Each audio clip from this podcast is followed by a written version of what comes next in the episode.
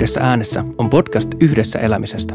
Me ollaan Saara ja Joonas. Me autetaan työksemme ihmisiä yhteyteen toistensa kanssa. Me tehdään tätä etsimällä heille sopivaa tekemistä ja yhteisöä kaupungista, johon he voi liittyä mukaan vapaaehtoisena tai kansalaistoimijoina. Meitä kiinnostaa, mitä yhdessä eläminen erilaisille ihmisille tarkoittaa ja mitä se tuo itse kunkin elämään. Me puhutaan tästä teemasta 6 jakson ajan, kuulen käytännön esimerkkejä meidän vieraiden elämästä sekä pohtien heidän kanssaan, mikä on yhdessä elämisen ja solidaarisuuden merkitys yhteiskunnalle ja ihmiselle. Tänään vieraanamme on Arto. Arto on filosofi ja suuri ajattelija. Arto miettii työkseen sitä, mistä elämän merkityksellisyys muodostuu ja miten kestävä yhteiskunta rakentuu. Arton kanssa keskustelimme siitä, kuinka tärkeää on rakentaa yhteistä elämää kunkin meidän vahvuuksien varaan. Mietimme myös sitä, kuinka poikkeusaikana yhteyden kokemus luontoon voi vahvistua ja kuinka voimme saada siitä voimaa.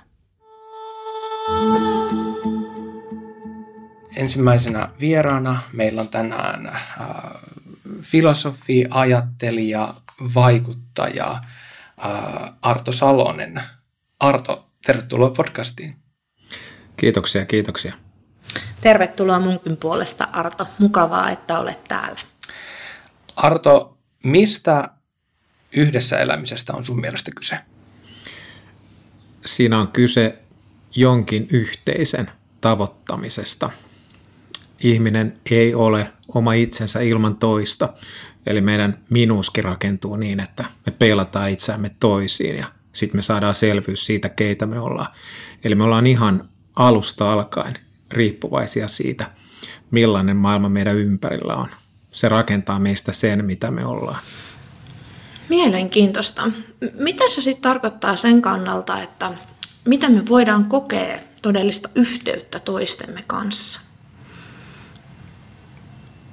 Joo, se on hyvä kysymys, koska meillä on vähän sellainen ajatus tässä ollut, että vapautta on irtiolemisen mahdollisuus. Kokemus siitä, että mä pärjään tässä maailmassa ilman sua, niin se olisi niin kuin muka se vapauden maksimi. Ongelma siinä on se, että just sillä hetkellä, kun mä oon mielestäni niin riittävä, että mä en enää tarvitse sua, niin silloin mun elämän merkityssisällöt alkaa olla aika tyhjät. Eli multa katoaa syy mun olemassaololta. Ja se on aikamoinen tilanne.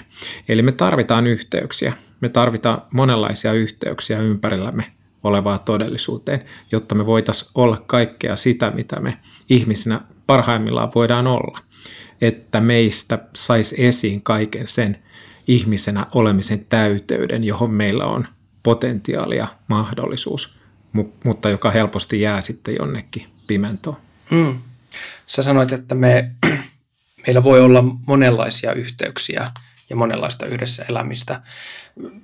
Tämän pohjalta mä kysyisin, että missä sä näet erityisesti yhdessä elämistä ja näitä yhteyksiä, yhteyksien tunnistamista, missä sitä tapahtuu, minkälaisissa tilanteissa sitä sun mielestä tapahtuu? Aina silloin, kun ihmisten välillä on ajatus siitä, että mä vähän niin kuin tarviin sua, eli että mä nöyrästi mielen, että sulla on mulle annettava ja että mä en pääse ihan kaikkeen täyteyteen, mihin mä voisin päästä ilman sua. Eli siinä tarvitaan tällaista keskinäistä kunnioitusta, keskinäistä luottamusta, nöyryyttä. Millä tavalla tämä sitten näkyy meidän arkisessa tekemisessä ja onko sun arjen yhteisöt, Arto, kuinka tärkeitä sulle? Mitä ne merkitsee? Mulla on sellainen ajatus, että ne yhteisöt muodostuu aina hetken mukaan. Eli nyt mun elämän merkittävin yhteisö on tässä. Meitä on tässä 3 koolla ja jos mä ajattelen niin, että tämä ei ole mulle merkittävä yhteisö, niin silloinhan multa häviää tämä hetki mun elämästä. Se mahdollisuus, mikä mulla ihmisenä on, liittyy aina siihen hetkeen, mikä on menossa. Jos mä nyt yritän tästä paeta jonnekin ja ajattelen, että jokin parempi jossakin odottaa mua, niin silloin mä juoksen pakoon mun elämää ja mä en saa kiinni siitä, mikä olisi mahdollista mun elämässä just nyt. Toi hetkessä elämisen merkitys on kyllä mahtava ja se on varmaan sellainen, mitä meidän itse kunkin tulisi ehkä oppia. Tämä kevät on kenties näyttänyt meille jotain siitä, kun me on jouduttu elämään hetkessä eikä ole voitu toteuttaa kaikkia suunnitelmiamme. Miltä tällainen kriisi merkitsee sun mielestä, Arto, yhdessä elämiselle? Se on erittäin hyvä mahdollisuus saada kiinni siitä, mikä elämässä oikeasti on oleellista. Eli ihminenhän toimii rutiineiden varassa. Me toimitaan kovin automatisoituneesti jokapäiväisessä elämässä. Me tehdään samoja tekoja viikosta toiseen. Rutiinit vie meitä. Ja nyt kun tulee tämän tyyppinen pysähdys, mikä tässä on tullut, niin se antaa mahdollisuuden katsellakin uusista näkökulmista elämää ja saada selville, että mikä tässä oikeasti on merkityksellistä, arvokasta, mielekästä, oleellista tässä elämässä. Ja jos sen inventaarion suostuu tekemään, niin sieltä alkaa paljastumaan se kytkeytymisen merkitys. Eli mun olemassaolon tarkoitukset rakentuu siitä, kuinka mä elän osana ympärillä olevaa todellisuutta, kuinka mä liityn ympärillä olevaan todellisuuteen, kuinka mä koen kuulumista mun ympärillä olevaan todellisuuteen. Ja mielenkiintoista siinä on se, että se voi olla muutakin kuin ihmisten maailmaa. Se voi olla kytkeytymistä myös monimuotoisesti luontoon. Se voi olla kokemusta siitä, että tässä mä katselen kallioon nojaten merelle ja ihmettelen elämän suuruutta ja se kova kallio siinä kuollut, jotenkin eloton, antaa mulle kuitenkin syvän sellaisen varmuuden tunteen, että on jotakin, mikä ei liikahda ja jotakin, joka pysyy, joka ei järkähdä, vaikka elämä kuinka riepottelisi ja maailma muuttuisi. Eli se, kuinka me liitytään ympärillä olevaan todellisuuteen, niin se on iso mahdollisuus, jos me löydetään rikkaampia tapoja olla osa tätä ympäröivää todellisuutta. Mm. Tämä on hirmu mielenkiintoista. Jos me ajatellaan, mitä nyt on käynnissä vaikka koronaepidemian myötä, että helposti rupeaa ajattelemaan, että sitten kun tämä loppuu tai että miten tästä selvitään tai miten tämä aika päättyy, miten me palataan joko vanhaan tai johonkin seuraavaan.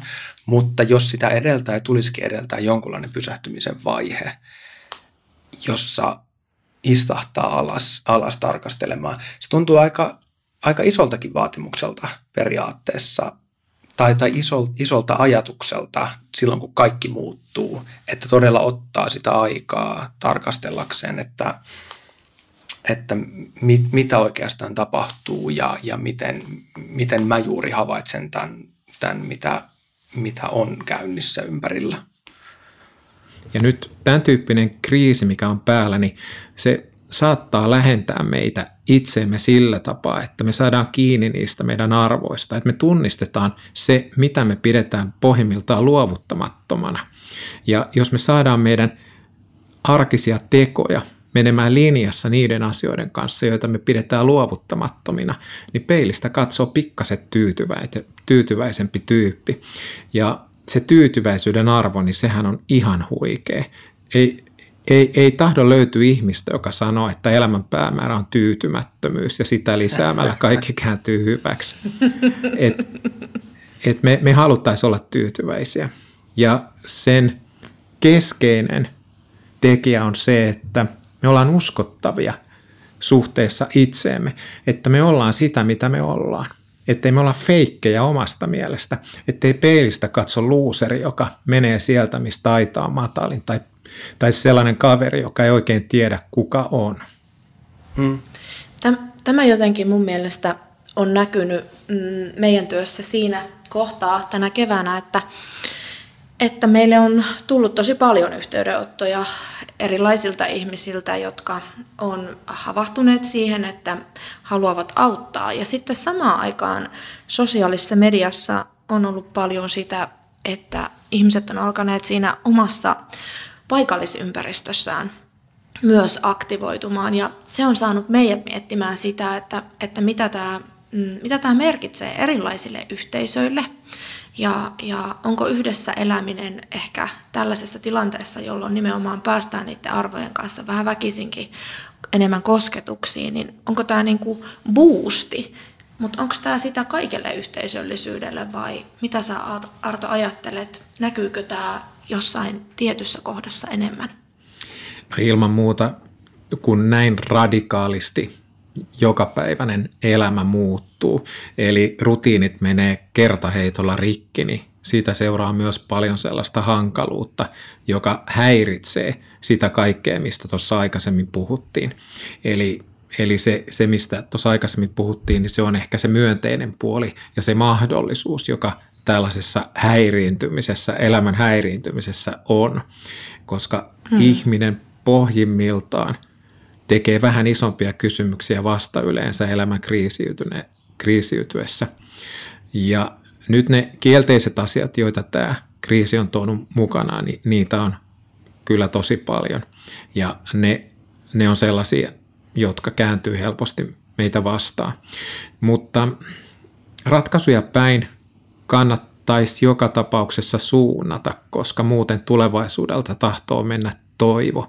Mä voisin Arto kysyä, että tuleeko sulla mieleen jotakin esimerkkiä omasta arjen elämästä, että missä tilanteissa sä koit jotenkin erityisesti joko eläneesi jotenkin yhdessä muiden kanssa tai että tämmöinen yhteyden kokemus on erityisesti hahmottunut tai havainnollistunut sulle? No sellainen havahtumisten paljous elämään tulee yleensä silloin, kun ne peilit muuttuu ympärillä.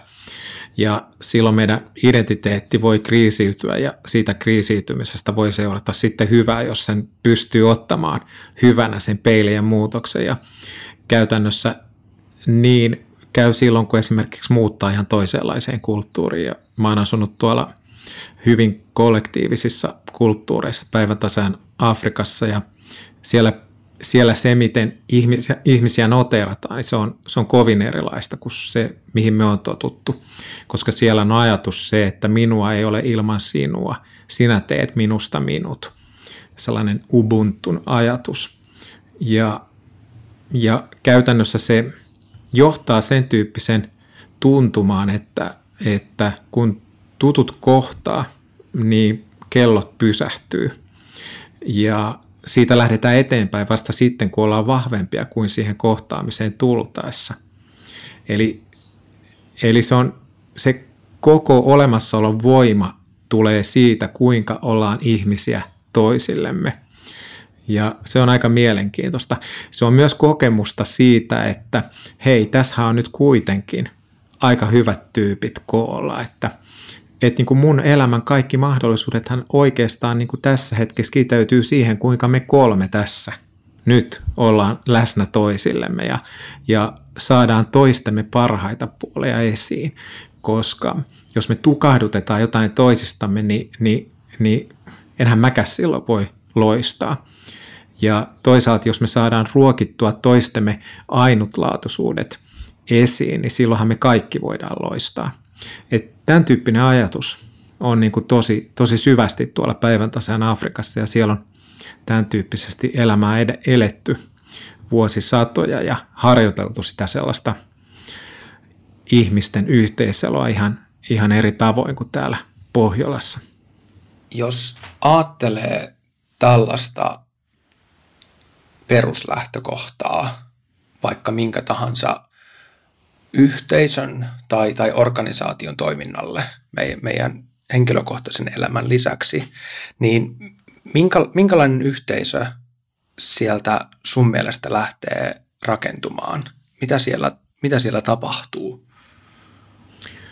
Sellainen, jossa heikkouksiin ei keskitytä. Sellainen, jossa keskitytään jokaisessa oleviin hyviin puoliin. Ainoa voima, joka meillä ihmisillä on, kun me muodostetaan yhteisöjä, on meissä oleva hyvä ja kaunis, jota jokaisessa on. Mutta me ollaan totuttu siihen, että yritetäänpäs löytää se heikkous ja sitten yritetään parannella sitä heikkoutta. Se strategia on kertakaikkisesti tuhoon tuomittu. Niin ei mitään ylevää meininkiä saada syntymään. Kuvitelkaa urheilujoukko, joka koko ajan etsii jokaisessa olevat heikkoudet ja sitten yrittää parannella niitä. Ei siitä vaan yhtään mitään tule. Eli pitää löytää jokaisessa oleva vahvuus ja vielä jos se vahvuus on sellaista jokaisessa olevaa ainutlaatuisuutta, niin silloin me päästään tilanteeseen, jossa ihminen kokee, että mä teen sitä, mistä mä tykkään. Jokainen ihminen on parhaimmillaan silloin, kun tekee sitä, mistä tykkää. Me on käytetty sellaista käsitettä peräänkuuluttaaksemme yhteisöä, joka ottaa ihmisiä vastaan sellaisena kuin he ovat ja jossa semmoiselle tunneälylle ja pelisilmälle on tilaa. Me on puhuttu vieraanvaraisuudesta ja mietitty sitä, että millaisia asioita liittyy vieraanvaraiseen yhteisöön.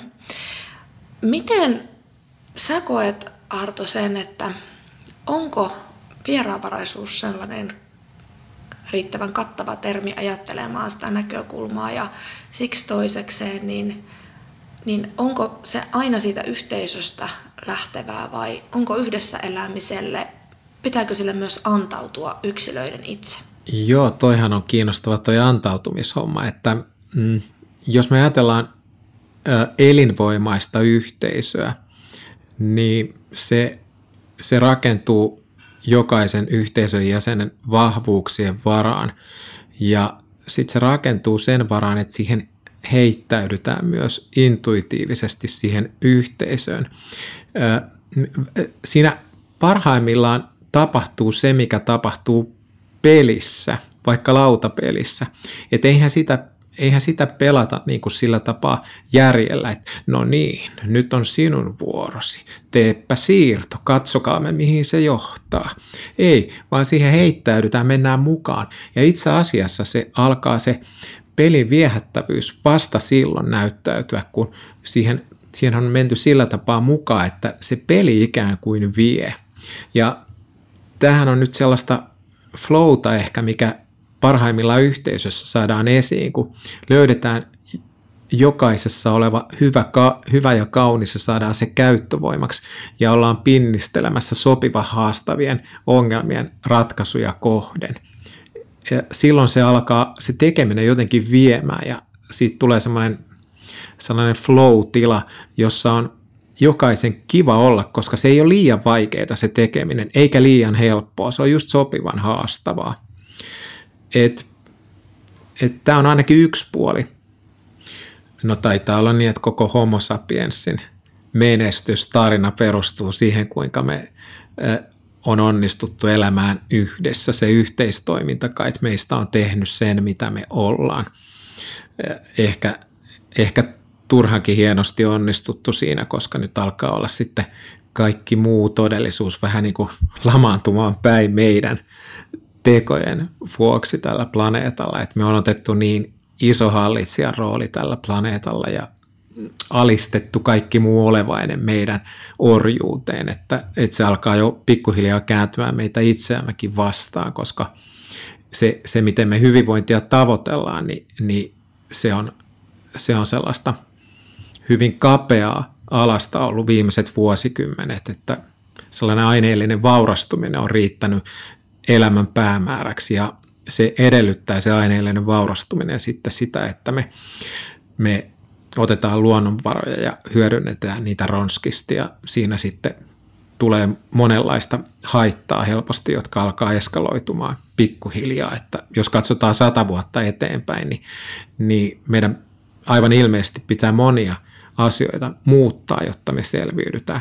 Mutta siinäkin on se yhteistoiminta avainasemassa, että kuinka me onnistutaan yhdessä luomaan sellainen näkymä tulevaisuuteen, joka on niin houkutteleva, että me aletaan pikkuhiljaa ja itse asiassa aika nopeastikin tekemään sitä näkymää todeksi. Ja siinä ehkä se keskeisin oppi sieltä historiasta on just tämä yhteistoiminnan voima, kuinka me loppujen lopuksi ylletään kaikkeen ylevään silloin, kun me edetään yhdessä. Tuolla päivätasan Afrikassa ne tapaa sanoa, että jos haluat edetä nopeasti, niin mene yksi. Mutta jos haluat päästä pitkälle, niin kulje toisten kanssa. Ja siinä on ehkä kiteytyneenä se, mistä nyt tässä on kyse. Että jos me halutaan homo sapiens-lajina vielä pitkään planeetalla olla, niin kyllä se yhteistoiminnan lisääminen on ihan keskiössä.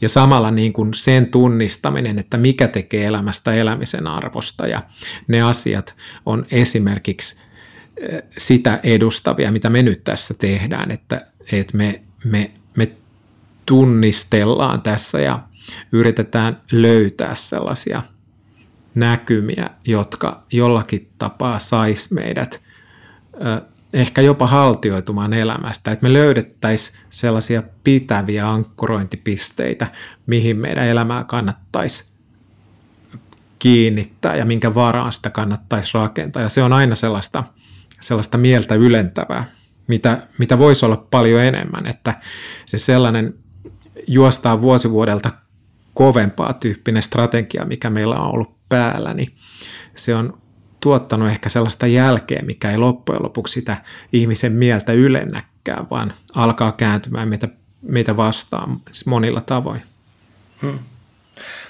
Tämä on tosi mielenkiintoista, jos miettii tätä yhteistoimintaa, että jos me voidaan sanoa, että meillä on ollut historiassa tärkeintä tai hyvin tärkeää se, että me ollaan yhteisöinä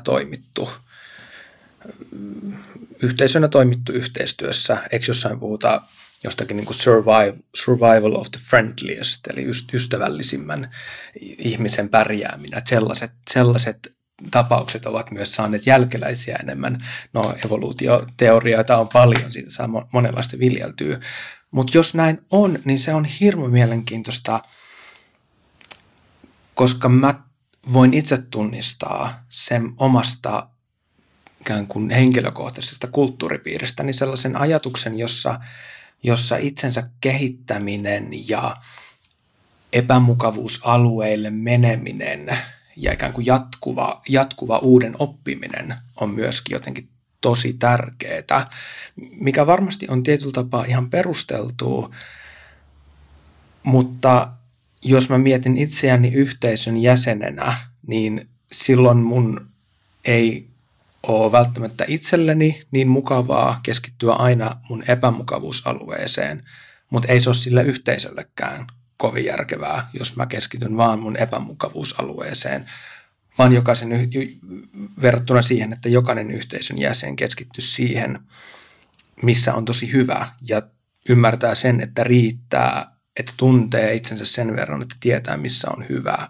ja tietää, että se on se paikka siinä yhteisössä. Joo, elämä on sen luonteinen retki ja seikkailu, että kyllä se niitä haasteita kasaa ihan kuin itsestään. Eli niitä itsen ylittämisen paikkoja kyllä tulee ihan ilmankin, että me hakeudutaan aktiivisesti niitä kohden. Näyttää siltä, että ilman sellaisia tuskallisia kokemuksia kovin harva tästä elämästä on selvinnyt. Elämän luonteeseen kuuluu sellaiset asiat, jotka ei ole mukavuusalueella olevia. Et tietysti se on totta, jos on kokee itsensä vahvaksi, niin silloin on ehkä ihan hyvä niin kuin hakeutua epämukavuusalueelle ja sieltä voi löytää sitten jotain uutta, mutta jotenkin mä luulen, että pikemminkin meillä on ongelmana se, että kun me on uskottu, että kilpailu tuottaa kaikkea hyvää, niin me ollaan nyt lävistetty kilpailullisuudella koko meidän yhteiskunta ja aletaan olla tilanteessa, jossa me kilpaillaan jo toisemme voimattomiksi. Ja me ollaan itse asiassa yllättävän heikkoja.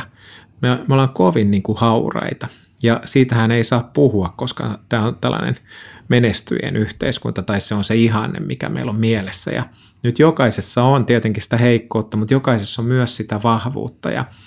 Ja mä ajattelen niin, että me ollaan niin heikkoja, että se aktiivisesti epämukavuusalueelle meneminen ja niiden heikkouksien kaiveleminen esiin, niin se lannistaa meitä ja se vie meiltä mahdollisuuden löytää sitä uutta, jota meidän jokaisen olisi mahdollista löytää. En tiedä, meneekö se näin, mutta mä ajattelen tämän suuntaisesti. Mitä tämä aika, Arto, sun mielestä on opettanut yhdessä elämisestä sellaista, jota meidän kannattaisi vaalia jatkossakin? Ainakin sen, että yhdessä elämisen muotoja on erilaisia. Ja kyllähän nyt niin kuin luonnossa liikkuminen on lisääntynyt ihan selkeästi ja se on ehkä avarruttanut meidän käsitystä siitä, että ketkä siihen meidän joukkoon kuuluu. Että voisiko siihen kuulua muitakin kuin ihmisiä. Että tässä on kiinnostavia mahdollisuuksia kyllä niin kuin löytää sille yhteisöllisyydelle sellaisia muotoja, jotka on ei-perinteisiä, jos sen ylittää sen yhteisöllisyyden rajan sillä tapaa, että siihen kuuluu myös toisenlaiset elämänmuodot, ei pelkästään se inhimillinen ulottuvuus. Tuleeko sinulla mieleen jotain omista havainnoista tai omasta elämästä jotakin yhteisöä tai paikkaa tai organisaatiota tai muuta vastaavaa, missä se jotenkin erityisesti on tunnistanut, että tällaiset asiat versoo siellä yhteisössä? Tällaista hyvää esimerkkiä. No, ainakin sellaisen yleisen piirteen on havainnut, että heikko yhteisö ei salli jäsentensä erilaisuutta, vaan pyrkii tekemään kaikista samanlaisia, koska erilaiset ihmiset on sille yhteisölle uhka. Mutta jos yhteisö on vahva, niin se ymmärtää sen, että onpa hienoa, että meillä on erilaisia jäseniä tässä yhteisössä ja se erilaisuus rikastaa sitä yhteisöä. Ja kyllä nyt niin kuin siinä on iso edistysloikka kyllä edessä, jos me haluttaisiin tehdä tässä mielessä vahva suomalainen meininki ja löytää sellainen Suomi-yhteisö, joka on voimakas. Se rakentuisi siis sen varaa, että me ymmärrettäisiin, että onneksi meillä on erilaisia kansalaisia, jotka ajattelee eri tavoin, että jos kaikki ajattelisi samalla tapaa, niin kyllä elämä olisi aika lailla tylsää. Ja se sellainen niin kuin innovatiivisuus, mistä me kovasti puhutaan ja mitä me haluttaisiin lisää, niin sehän nimenomaan syntyy niin, että mulle tulee ajatus jostain toisenlaisesta. No miten me saadaan ajatus jostain toisenlaisesta? No niin, että joku haastaa sen samanlaisuuden. Eli tarvitaan ajatus, joka edustaa erilaisuutta. Ja nyt jos me halutaan olla innovatiivinen yhteiskunta, niin silloin siihenkin ratkaisu on se, että meillä on niin kuin erilaisuutta tässä yhteiskunnassa. Ja se jokainen erilaisuus, mikä yhteiskunnassa sallitaan, niin se saattaa tuottaa sitten ajatuksen uudesta ja toisenlaisesta ja vie meitä eteenpäin. No mikä on kansalaisjärjestöjen rooli isojen kysymysten kysymisessä ja tällaisena esimerkkinä toimimisessa, koska välillä ehkä on vähän semmoinen fiilis, että onko sitä roolia juurikaan? No se on kyllä tosi keskeinen, että kansalaisjärjestöt edustaa sellaista sopivan ei-formaalia muotoa yhteiskunnassa ja kansalaisjärjestöt voi tehdä radikaaleja uusia avauksia. Tietysti ongelmana on sitten resurssit, että mistä sitten resurssit toiminnalle ja jos on liian radikaali, niin sitten voi olla, että on hankalampi saada resursseja ei tule. Niin, että sellainen samanlaisuuden riskihän siinäkin on, mutta jotenkin tuntuu siltä, että kansalaisjärjestöillä, jos keillä tässä yhteiskunnassa olisi näiden avauksien paikka ja mahdollisuus. Ja se perustuu just siihen, että ne on sopiva sellaisia ei-formaaleita toimijoita. On tilaa kysymyksille ja ajattelulle. Joo, mutta sitten se sellainen yhteys toisiimme, niin sitä meillä on ihan liian vähän. Ja niin kuin miten me rakennettaisiin yhteyttä toisiimme, niin se on se, mikä tuo sellaisen niin kuin sykähdyttävän piirteen elämään, että niin kuin se, miten nyt esimerkiksi me tässä ollaan yhteydessä toisiimme, niin mun mielestä se on aika uskomattoman hieno asia, että niin kuin, sano joku asia, joka elämässä olisi vähän parempi kuin se yhteys esimerkiksi, mikä meillä nyt on tässä. Että ei meillä ole mitään tarvetta niin kuin lähteä kampittelemaan toisiamme. Tavallaan me ollaan niin kuin avoimia ja ihmetellään niin kuin sitä suurta mahdollisuuksien maailmaa, joka meidän edessä on. Ei meidän tarvitse päteä toisillemme eikä yrittää niin kuin sanoa jotenkin hienommin kuin jo kun toinen sanoi, vaan me ollaan nöyrästi ihmisinä sellaisia kuin me ollaan. Ja silloin, jos yhtään tämmöistä löytää ihmisten välillä, niin silloin alkaa hehkumaan ja silloin saatetaan niin kuin myös pystyä sanottamaan asioita sillä tapaa, että se oikeasti niin kuin havahduttaa meitä sillä tapaa, että löydetään jotain, joka on melko ylvästä ja hienoa ja sellaista, jonka varaa elämää kannattaa jatkossa joka päivä rakentaa. Tämä on mielenkiintoista suhteessa just taas tämän kevään aikana omassa päässä olleisiin ajatuksiin. Ehkä aluksi tuntuu, että harmitti se, että nimenomaan ne suht toimivat rutiinit meni rikki ja niitä asioita, mitä on viikoissa odottanut, ei enää tapahtunut.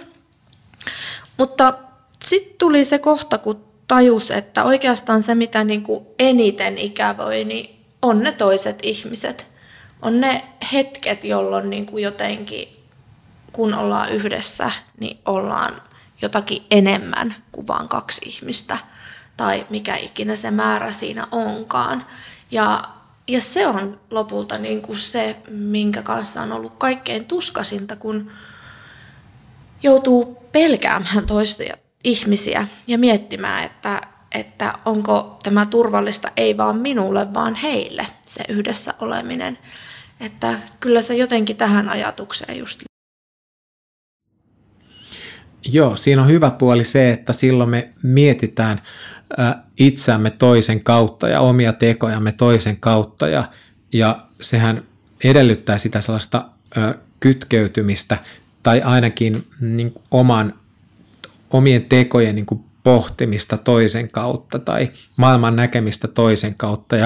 Ja se on itse asiassa se taito, joka meitä veisi kohti upeuksia siinä mielessä, että silloin aina on mahdollisuus saada kiinni jostain toisenlaisesta ajatuksesta. Mm. Joo, toi on sellainen asia, mitä on jotenkin sanotettu ehkä erilaisissa yhteisöissä, jonne mekin on vapaaehtoisia ja ihmisiä eri rooleista toimimaan ohjattu, että se on aivan valtava se niin kuin hyväksyvän kokemuksen merkitys ja sen jotenkin niin kuin ponnistusvoima, mihin se voi parhaimmillaan johtaa.